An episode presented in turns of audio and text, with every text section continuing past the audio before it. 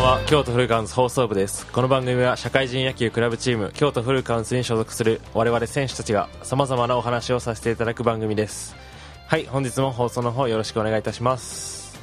はい、えー本日は、え1名の選手に、えーゲストとして来ていただいておりますじゃあ自己紹介軽くどうぞはい、え京都フルカウント背番号10番の富南拓です。よろしくお願いします。はい、よろしくお願いします。はい、えー本日、えー、と11月のラジオですけれども、えっと、富波と私、近藤2人でお送りしていきたいと思っております。よろしくお願いします。お願いします。えーはい、本来、えー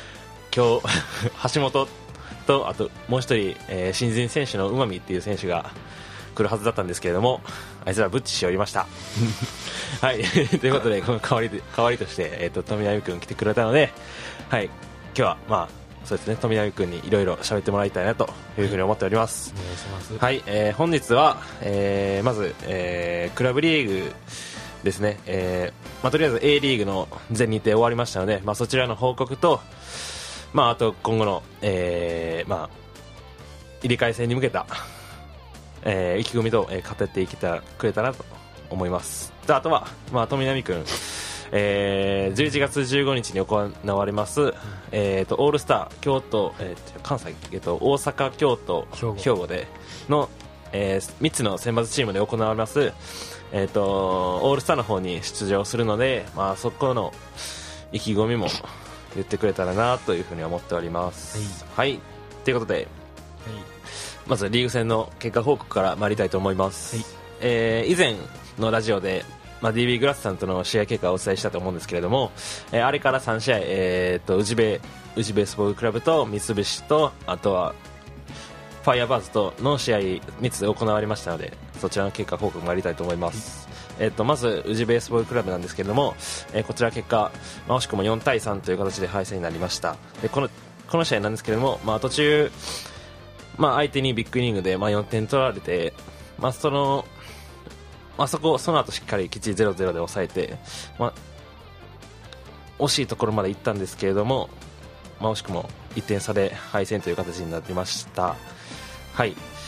まあ、この試合も DB 戦に続け、続いて、まあ、惜しい試合になって、まあ、あと一歩で、あと一本出てれば、あと大事なところで、まあ、中軸が打ってれば、っていう試合だったんですけれども、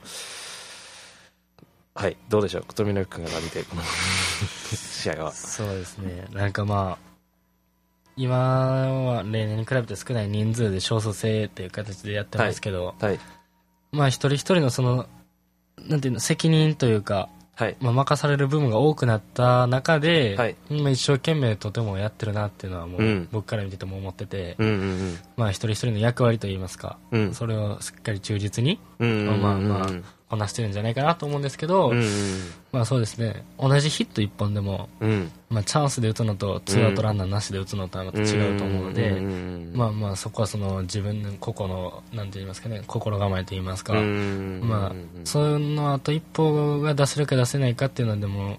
どこで1点取るかとかでもうん。試合の流れって全部変わるんで、うん。そこをもっと理解してもっと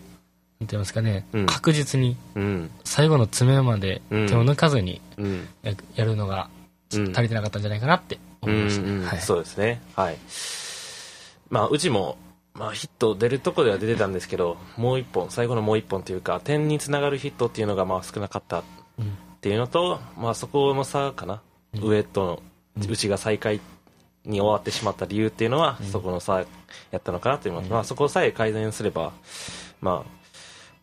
今のチームの人数でもその強いチームと渡り合えるってことも分かったし、まあ、そこをあともう一本チャンスで 打てるようにしていけばなんとかできるんじゃないかなというふうに思ってます。はい、で次、えー、宇治メッセンの後は、えー、と三三菱との試合だったんですけども、えーこちらは、まあ、14対0という大差で5回コールドで、えー敗戦となりました、はいえー、4 3回まで0-0で、まあ、テンポのいい試合だったんですけれども、まあそうですねピッチャーがちょっと崩れてしまったと、まあでも、ね、それまで、まあ、そのこの試合崩れてしまったんですけれどもそれ以外の試合、えーまあ水野、木原、富波中心にこの3人のピッチャー非常に頑張ってくれてたので、まあまあ毎回いいわけ。毎回いいっていうわけでもないし、うん、まあそこは割り切って、まあしっかり、はい、次、次へつなげれてるのかなというふうには試合から見てて思います。はい。で、次なんですけれども、えっ、と、ファイアーバードですね。はい。この試合は、えー8対3で、まあこちらも敗戦という形になりましたけれども、まあ最終回、ワンアウトまで3対2で、うちがリードしてましたが、まあそこから、まあ連打と、まあアンラッキーなイレギュラーというか、バウンドが変わって、それがヒットになってしまったというのもあり、まあ、最終回に一挙6点取られてしまって、結果、えー敗戦という形になりましたけれども、まあ、この試合も、牧原が8回、違う、最終回までずっと一人投げてくれてて、で、まあ、うちも、いい点の取り方できて、で、まあ、過去に、あの、ファイアーバーズに1回も勝ったことなかったんで、まあ、もうちょっといけるのかなって思ったんですけど、まあ、さすが、その、相手の集中力っていうか、最後、その、まあ、狙い球絞ってしっかり振りってくるっていうところを、まあ、僕らバッテリーがそこを止められなかったっていうのが、まあ、ここも、まあ、紙一重ではあるんですけど、まあ、そうですね、一本、いいところで打つっていう、その、うちと相手との差を感じた場面でもありました。はい。ということで、まあ、全日程 A リーグを終えて、まあ、うち、まあ、0勝5敗という形で最下位で、まあ、来週ですね。はい。はいえっ、と、京都ジャスティスとの AB 理解戦に回ることになりました。はいえっ、と、去年と同じカードということで、まあまあまあまあ、去年もなかなか苦しい試合だったんですけれども、まあ今年はね、そんな、そのピッチャー、その投手全体のレベルもうち、かなりレベル上がってますし、まあまあ、苦しい試合になるかもしれないですけど、まあ、いい試合できるんじゃないかなというふうに思っております。はい。まあ、そうですね、以上がクラブリーグの、まあ、総括というか、になります。はい。で、あとは、まあ、そのエキシビションとして、まあ、11月15日に、えーと、先ほど申し上げました通り、えー大阪、京都、兵庫の3つの選抜チーム対抗で、えーオールスターが行われます。で、京都フルカウンツからは、えー投手2人、えー水野ともう1人ここにいる富波に行ってもらいます。はい。ということで、まあ、意気込みというか、軽くはい言ってまいりましょう。そうですね、まあ、今まで公式戦はほとんど京都のクラブチーム同士でやることが多いので、はい。まあ、今までやったことない人、チームと出会うことになるんで、うんで、まあ、いい球場も用意してもらってるってことなんで、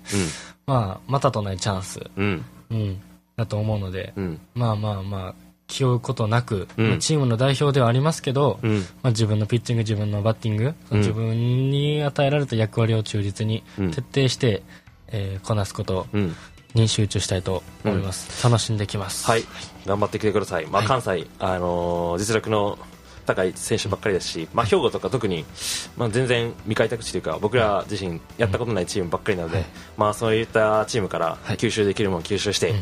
まあ、今後に生かしてくれたらなというふうに思っております。はい、思い。ます。はい、ということで、えーっと、10じゃあ、えっと、8日に、まあ、入り替え戦うちありますね。えはい。こちらが、